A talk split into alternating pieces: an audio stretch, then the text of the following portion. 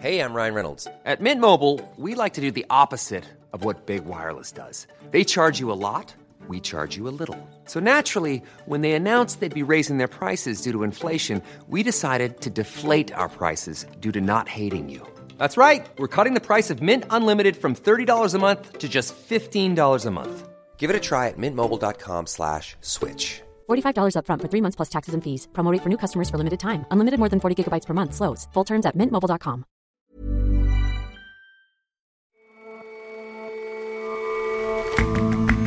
Hello and welcome to The Intelligence from The Economist. In London, I'm Jason Palmer. And in New York, I'm John Fasman.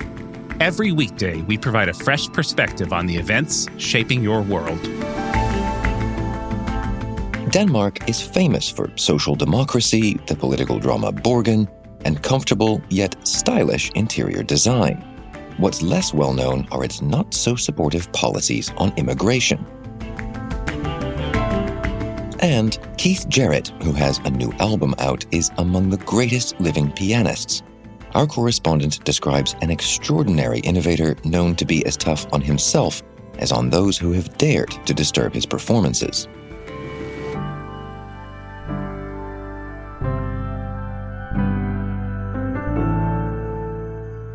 First up, though,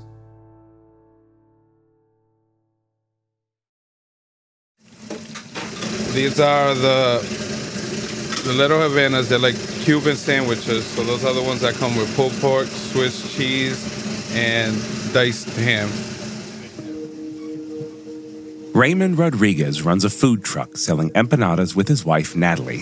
So a beef, a shrimp, three El Maduros, and one sugar baby. It's gonna actually be 26 even. We're at a farmer's market in a beautiful refurbished old red brick mill in downtown Pawtucket, Rhode Island. You can buy craft beef jerky, shea butter soaps, an array of knobby root vegetables, and other farmer's markety kind of things. Last Wednesday, the only hot food came from Spanglish, Raymond and Natalie's truck, and around dinner time, they're doing a brisk business. But higher costs at the pump and at the markets has made it harder for them to turn a profit. It gets to the point where you can't even look at the prices no more because if you don't get it, you ain't running, you know? So it's like you just have to buy it. And when you get to the registers, like, this is not what I paid yesterday, but today is what you're going to pay. It's been a tough process, I feel. High and volatile prices are also being felt by their customers. special occasion. So yeah, I guess it would be the kind of a, a special thing, not necessarily something we'd come weekly for. We do have to be careful with spending. I, I am going to go cook, cook dinner now when I get home, so this is a dessert for us. And things haven't just been tough in Rhode Island. America is struggling with inflation levels not seen since Ronald Reagan's first term. Annualized inflation hit 8.3% last month. Voters across the country cite the economy as the most important issue in the upcoming elections. In this, the latest episode in our midterm series looking at power and politics ahead of November's elections, we're talking about inflation. Democrats don't want to talk about it, but Republicans want to be sure voters blame the party in charge. For the past couple of months, we've been going to different House districts around the country, each chosen to illuminate a salient theme in American politics. This week, we're in Rhode Island's 2nd District, which covers most of the state. The last time a Republican won this seat was in 1988, but with the incumbent retiring after 11 terms, the race to succeed him is surprisingly tight, and economic concerns are at its center. Rising prices have hit Raymond and Natalie's business, Spanglish, especially hard. Food trucks sit at the intersection of two of the biggest drivers of inflation rising food and fuel costs. And one price rise has been especially painful for the couple cooking oil. Oil was the obviously the biggest thing for us. We fry our empanadas. That's like you know that's our bread and butter. Our regular price when we first started was nineteen dollars. The next week it was twenty four, and then the following week it was thirty dollars. And the fo- it literally was like a week. Every time we went to purchase it, it was like another ten dollars more, ten dollars more, until it got to sixty, and we were like, Inflation has a range of causes. For cooking oil and a lot of food, it was largely down to Russia's invasion of Ukraine. The two countries supplied about 75% of the world's sunflower oil, And with exports restricted by the war, the prices of cooking oil spiked around the world. And that spike has forced Raymond and Natalie to make some difficult decisions. We've definitely had to bring up the prices about two times in the last 12 months. Unfortunately, we didn't want to do it the first time we did it. Inflammation was going up at the supply stores, it was going up gas prices. So it forced us to put it up. And there's definitely been kickback from the customers. We make empanadas. People are used to it. It's, it's street food and it's and it's quick and it's it's usually cheap. You know, it's a dollar, two dollars the most for most people. And we we're at the point where ours are five dollars.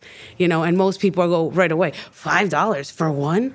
You know, and I mean, really, if you broke it down, well, yeah, actually, that's that's kind of lowballing what I really should be charging. According to figures collected by the U.S. Chamber of Commerce, half of small businesses say inflation is the biggest challenge facing them right now. And 7 in 10 say they've had to raise prices. And for Natalie and Raymond, even with the price rises, they're taking home less than they were before. So there's economic angst.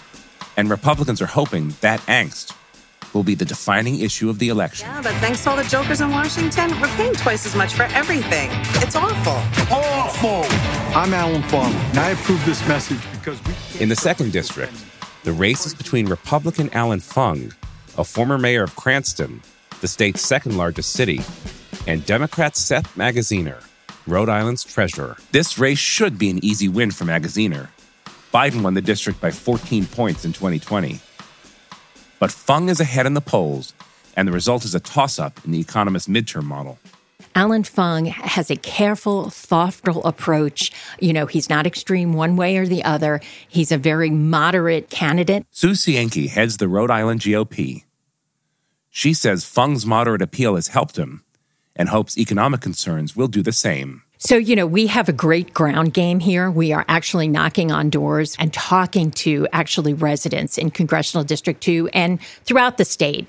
We approach the doors and we say, you know, what are the issues that concern you? 87% of the families that we approach say inflation is the number one issue.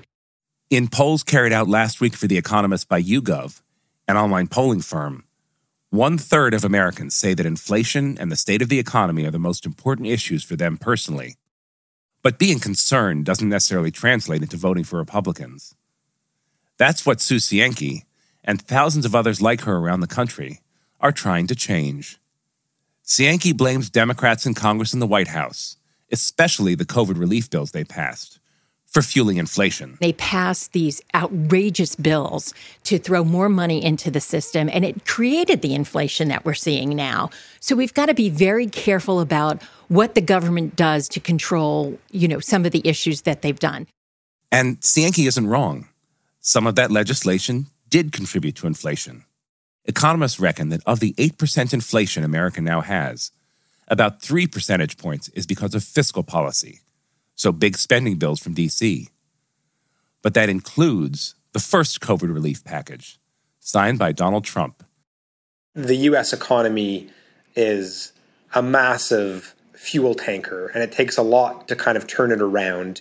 And somebody sitting in the White House passing this or that legislation or this or that executive order is, in the short term, going to have a marginal impact. Simon Rabinovich is our U.S. economics editor based in Washington. That said, when you look at some of the legislation that has been passed in the last 18 months, so starting with the infrastructure bill and moving through the CHIPS and Science and the Inflation Reduction Act, you know, they will have a big impact on the shape of the economy, you know, potentially for decades to come. So I wouldn't want to undersell the impact of the president. And when focusing on inflation, it's also easy to overlook the success of other parts of the economy. The amount of job growth over the last 18 months has been absolutely tremendous. The number of workers in the American economy today is a little bit higher than it was before the pandemic. The unemployment rate is just 3.5%, which is incredibly low. So it's it's a good time to be looking for work. But then for business owners like the Rodriguezes, it makes hiring and keeping staff much harder. So there are a couple of ways of looking at the economy right now. And increasingly, the lens you pick depends on your party. On the economy, as in all matters, the partisan divide has been getting bigger over the years, and studies have shown there's now greater polarization in perception about the economy than there used to be. So when a Republican is in the White House, Democrat voters are more pessimistic about the economy and vice versa. And so if you look at polls right now, you know, an overwhelming majority of Republicans, 90% plus, think the economy is in a bad state. For Democrats, it's closer to the 50, 60% level. In every election, the two parties trade barbs over who would be best for the economy. Republicans currently have the lead. In a Gallup poll released this month, 50% of adults trust them more, compared with 40% for Democrats. That's the widest gap in 30 years. For those respondents to the Economist poll who said that the economy or inflation was their top concern and also predicted they were definitely or probably going to vote, about two thirds said they'd vote for a Republican for the House of Representatives. But for people who put any other issue as the most concerning, Democrats led by 18 points. So it's clear why Democrats are keen to change the conversation to literally anything else. But the next month might not make that easy for them. So the rate setting committee of the, of the Federal Reserve will be meeting exactly a week before the, the midterm election. And so it's all but guaranteed that, you know, on November 2nd, there will be another jumbo rate rise of three quarters of a percentage point, the fourth consecutive one. So that will obviously be, um, you know, big news and, and will have an impact on on the market. And though the markets expect a rate rise, they'll be looking to what the Fed signals for the future and might react dramatically. But other signals may be more concerning to voters. I think the price in the economy that matters most of all to people is the price of gas.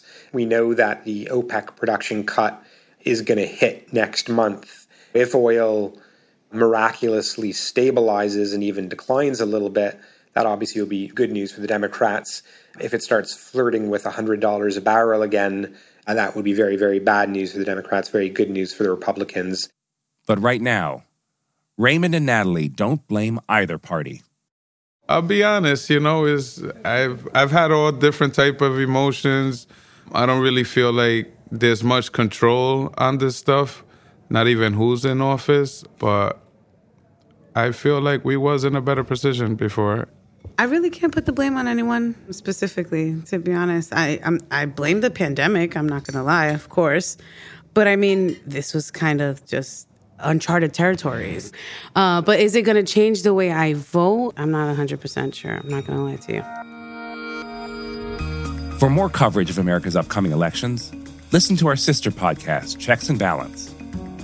And subscribers can join the Checks and Balance team, including me for a live Q&A discussion about the midterms. We'll be exploring the most heated races and considering what their outcomes might mean for America. And you'll get a chance to put your questions to me and the team. We'll be live at 9 p.m. UK time, 4 p.m. on America's East Coast on Thursday, October 27th. You can sign up now at economist.com slash checks webinar, and there's a link in the show notes. You can also find all of The Economist midterms coverage at economist.com slash midterms 2022.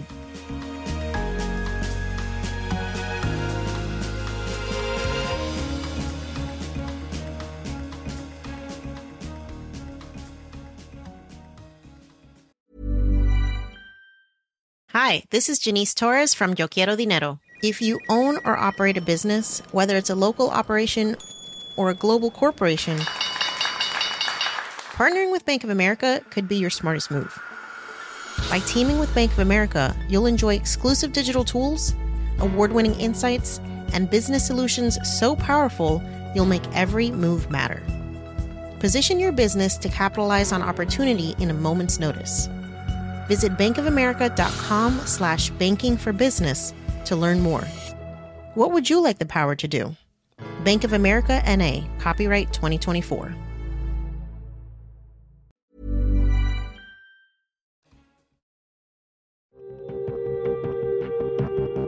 Earlier this month, Denmark's Prime Minister, Mette Frederiksen, announced a snap election six months ahead of schedule. With Europe embroiled in an energy crisis triggered by Russian aggression, it's perhaps no surprise that her campaign is focused on security. But in 2019, Frederiksen's center left Social Democrats came to power on an altogether different platform. Then Frederiksen promised two things to the Danish people support for traditionally center left issues and a far stricter immigration policy. The latter, at least, is something she's delivered in her three years in office. Denmark is lionized as an egalitarian society, but its approach to non white migrants suggests equality is only for some Danes. John Joe Devlin is a senior producer on The Intelligence. The country's stated long term goal, as outlined in a speech last year by Prime Minister Mette Frederiksen, is to receive no asylum seekers at all by 2030. And to achieve this, the government is pursuing policies based on deterrence and externalization. Tell us a bit about those policies. What do those terms, deterrence and externalization, mean in practice? Well, they're interlinked ideas, but externalization essentially means finding countries to send asylum seekers to so they never set foot on Danish soil. And their current focus is on securing refugee camps in Rwanda to house asylum seekers. It's a similar policy to that that's already in place in the UK. But while that plan is underway, a range of other deterrence measures are already in place to make life hard for refugees.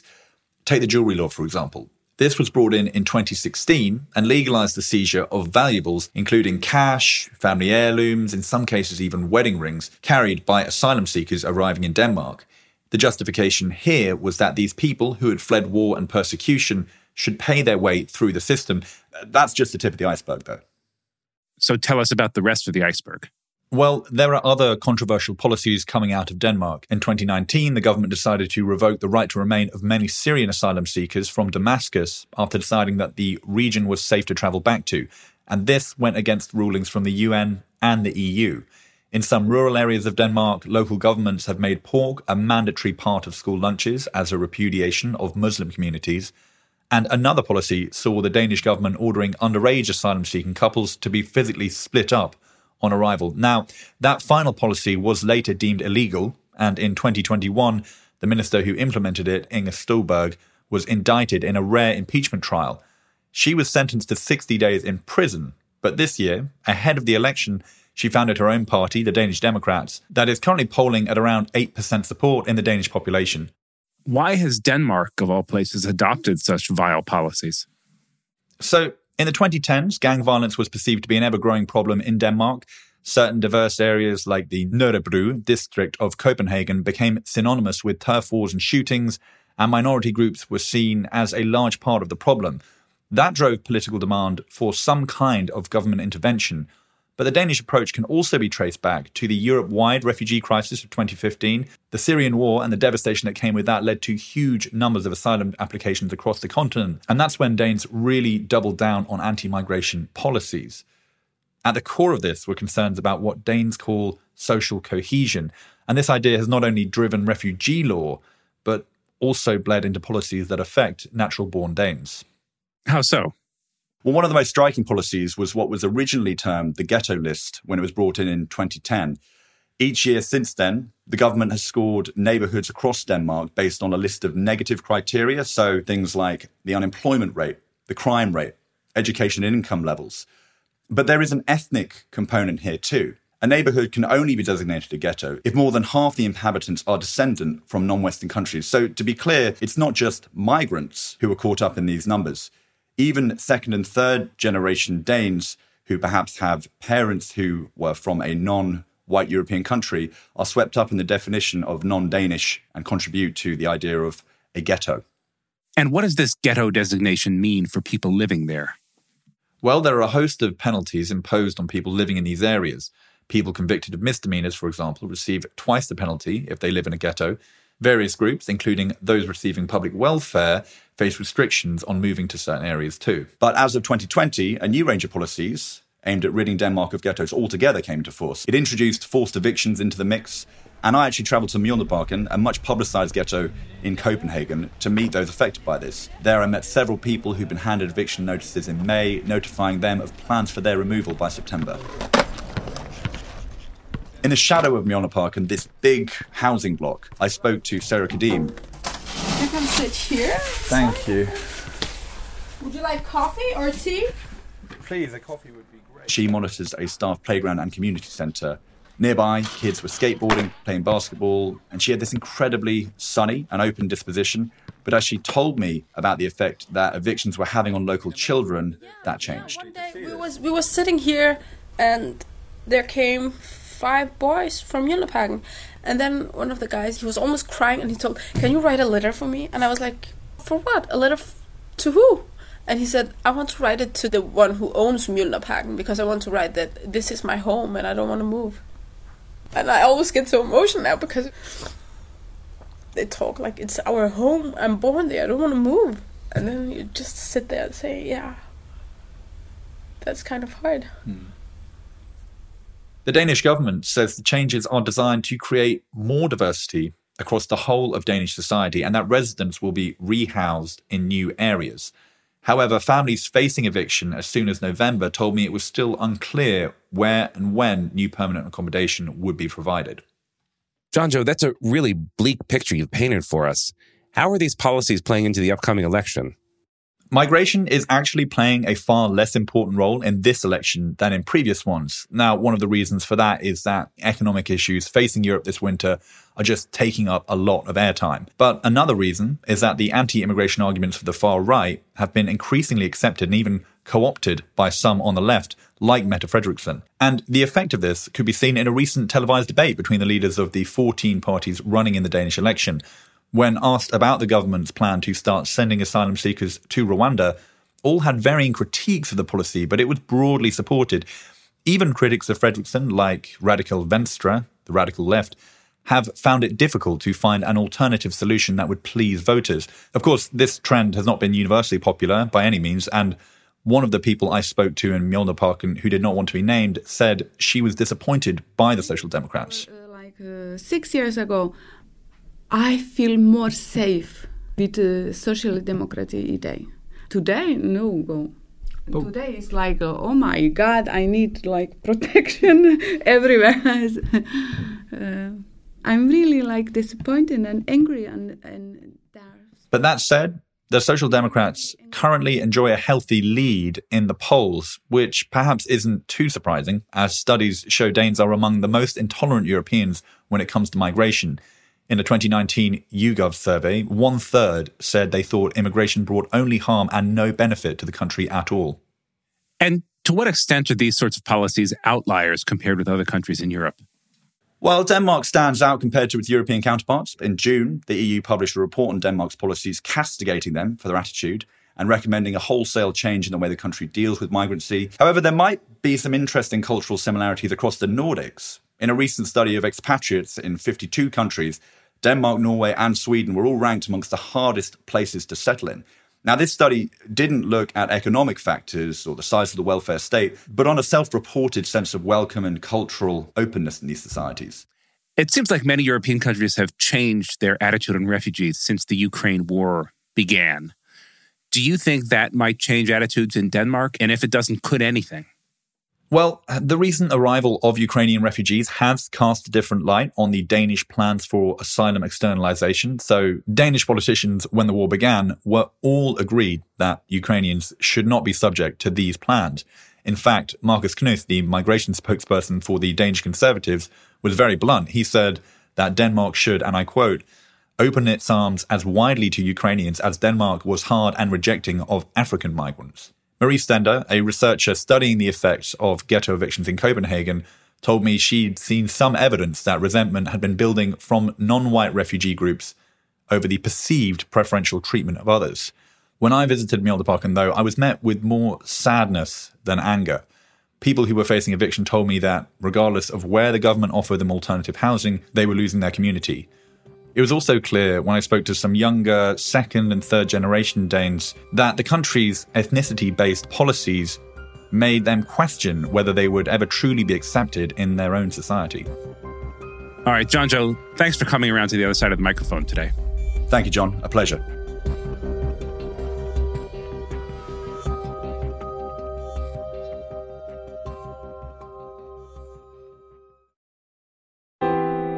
Keith Jarrett, the very great piano player about whom the word genius has often been used, has a new album out called Bordeaux Concert.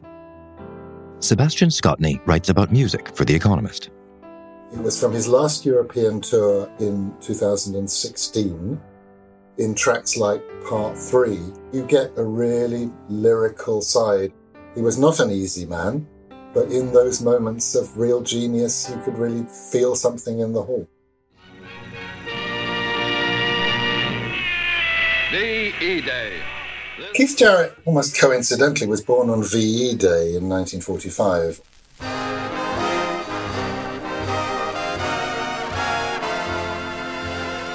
He's from Allentown in Pennsylvania. He probably made his first mark in a venue called the Deerhead Inn. He made a sensation in the early stages. Art Blakey, who was like the ultimate finishing school for jazz musicians, heard him sitting in on a date and instantly offered him the role of pianist in his group. Miles Davis had him for a brief while, but wanted him to play Fender Rhodes rather than acoustic grand piano, and that didn't really last long. There's an association with Charles Lloyd and his quartet and a wonderful live album from Monterey. So, in his early stages, he was just impressing people with an extraordinarily innovative approach.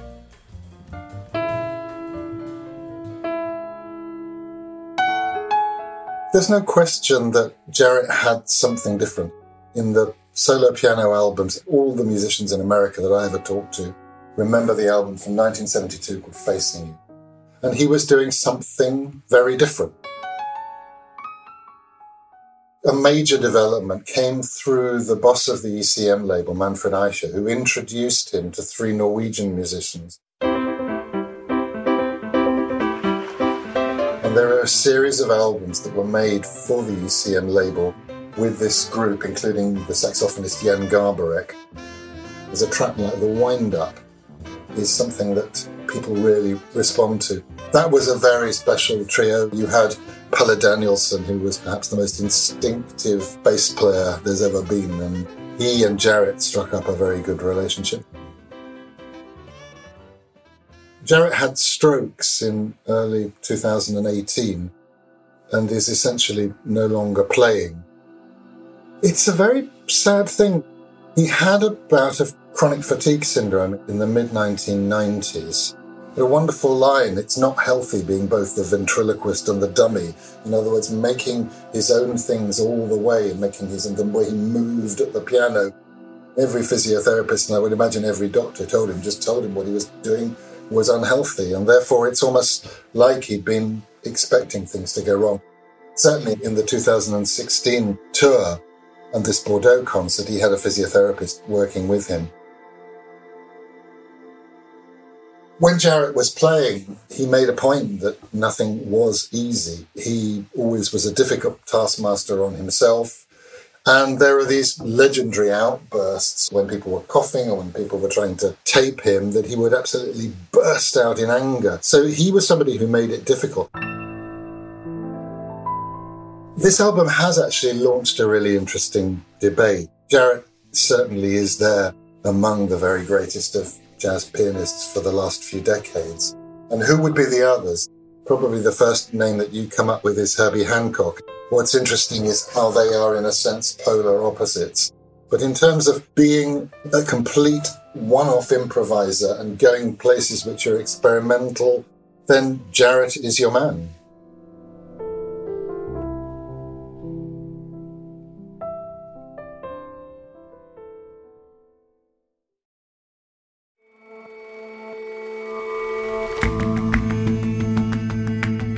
That's all for this episode of The Intelligence. If you like us, give us a rating on Apple Podcasts.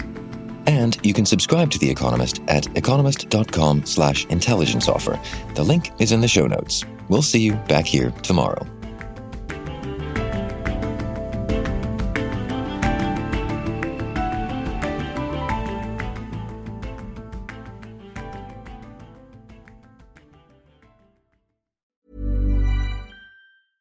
Hi, this is Matt and Sean from Two Black Guys with Good Credit. From a local business to a global corporation.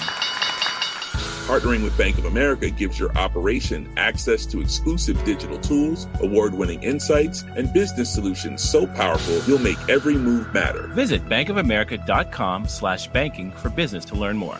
What would you like the power to do? Bank of America, NA, copyright 2024.